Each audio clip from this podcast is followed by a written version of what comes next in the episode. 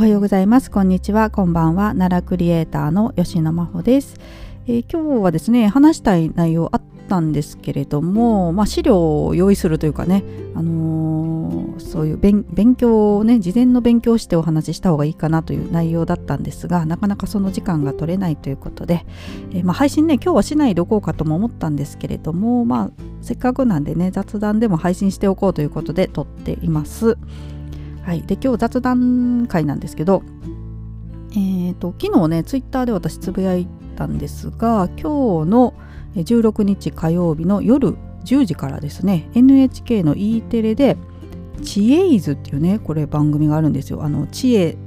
ですね。知識の知恵。の泉って書いて知恵図って読むみたいなんですけれども、えー、という番組で今日の特集がですね持統天皇なんですね。でタイトルが持統天皇日本誕生三代でつなぐ国づくりというね番組が放送されるみたいです。はい、あの再放送もねあると思うんですけれども初回放送が今日ということですね。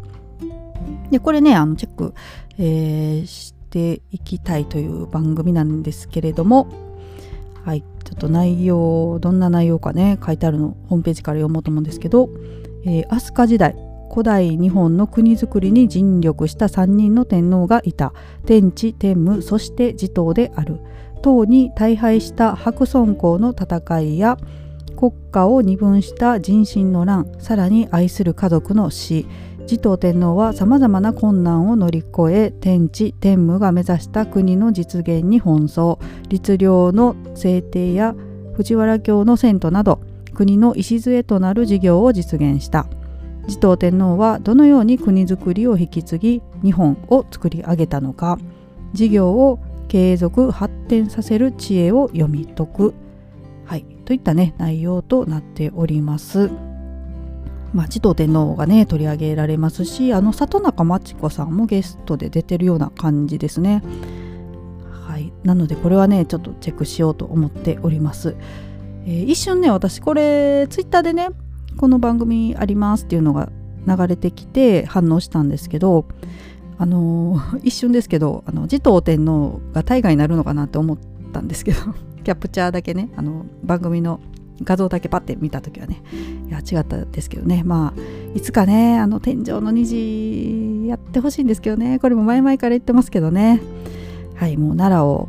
どこかであの大河でね取り上げていただけたら私も1年間小躍りして過ごすんですけれどもね、えー、まあなんか奈良時代はいろいろとね難しいみたいですね。はい、えー、ということでこれねあるっていうのとあとねあのこれも昨日ツイートしたんですけれども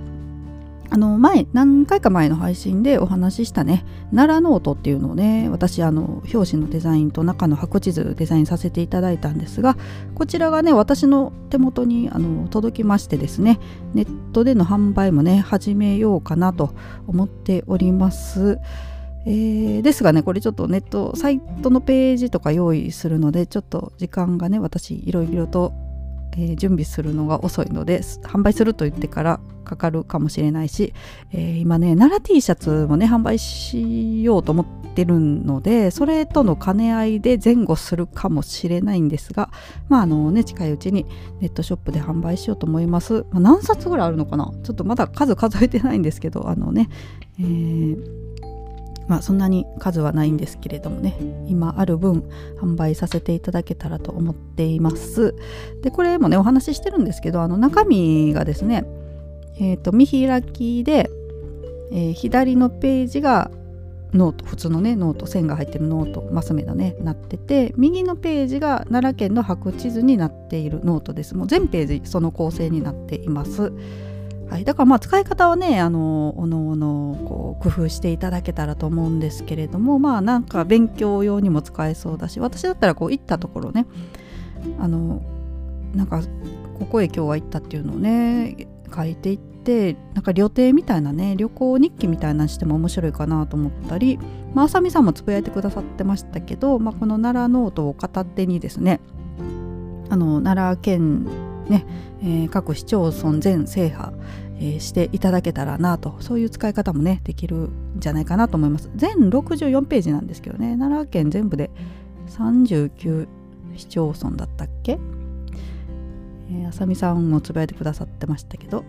はいあそうですね。39市町村ありますのでね、はい、それを全員制覇するっていうのでも使っていただけたらと思います。あとねあの青に丸さん。えっ、ー、とねあのー、えー、卑屈な奈良県民ボットの2号さんか。はいが、えー、個人でもねツイッターやられてて、あのリツイートしてくださったんですけど、あの私のねその NARA NOTE 販売しますっていうツイートをリツイートして引用リツイートしてですね、えー、ここに名前を書かれた人間は奈良県民になるっていうのをね書いてくださってるんですけど、はい、これもうねあのデスノートのパロディというかね。もともとねそういう案もあったあったっていうか私の中で、えー、最初ね奈良愛ノートっていう名称で行こうっていう話だったんですけどなんかまあねえー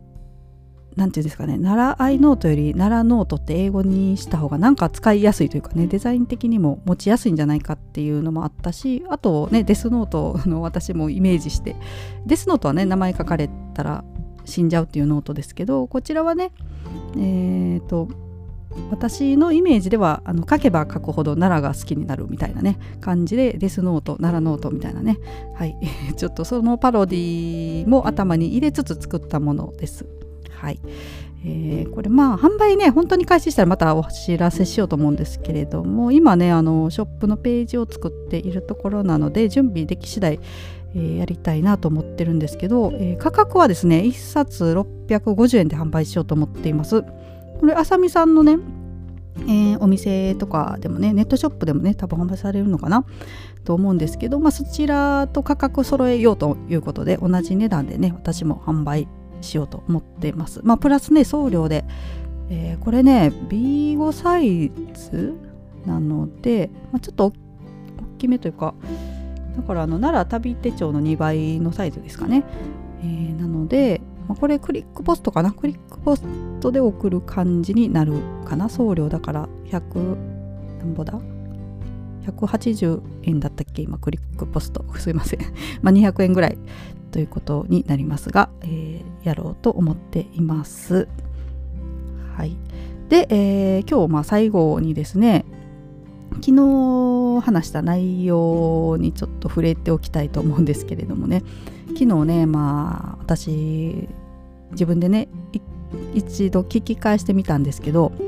まあひどい内容でしたね。あのもう本当に申し訳ございません。あんまりねやっぱり私も言霊というものを信で信じておりますので悪いこと口にしたくはないんですけれども昨日はもう毒が出まくっておりましたね。あとね自己矛盾ひどすぎてもう本当にうんもうこの人何言ってんやって感じ私自分自身で聞いて思ったんですけどね。あのすいません。またあの言い訳みたいな感じでねお話この後 ちょっとダラダラさせてもらおうと思うんですけどあのえー、まあ、平常級席についてのね考え、まあ、昨日の内容聞いてない方意味わかんないと思うんですけどあのその方は聞いていただけたらと思うんですけど、まあ、平常級席についてですね考えること思うことはねあの本当に個人個人の考えなのでそこに関しては私はね何の批判もしないとか、えー、干渉しないっていうようなことを話しつつですね昨日めちゃくちゃ批判してたんですよね。あの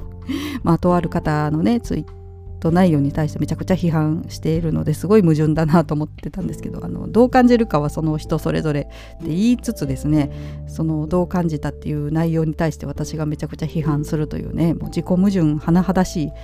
えー、感じで申し訳ございませんでしたしかもね口もちょっと悪いっていう。えーなのであのちょっとだけね言い訳さらにさせてもらいたいんですけどだからまあ感じる感じ方はね本当にもうそれぞれなのでそこはね私がどうこういう問題じゃないというのはもちろんなんですけどやっぱり言い方っていうのを工夫してほしかったなっていうのが一番の主張でございます。はい、なのでまあだから昨日のツイートに批判的にこう反応した部分で大きいのはねやっぱり「ただの原っぱ」とかね「ただの」っていうこのなんか一言多い感じがしませんか？っていうことなんですよ。あの好きな人もねそれいますのでそういう人にどう感じられるかっていうのをやっぱり考えてほしかったなっていうので、まあ、ただの原っぱとかね安っぽいもんとかね安っ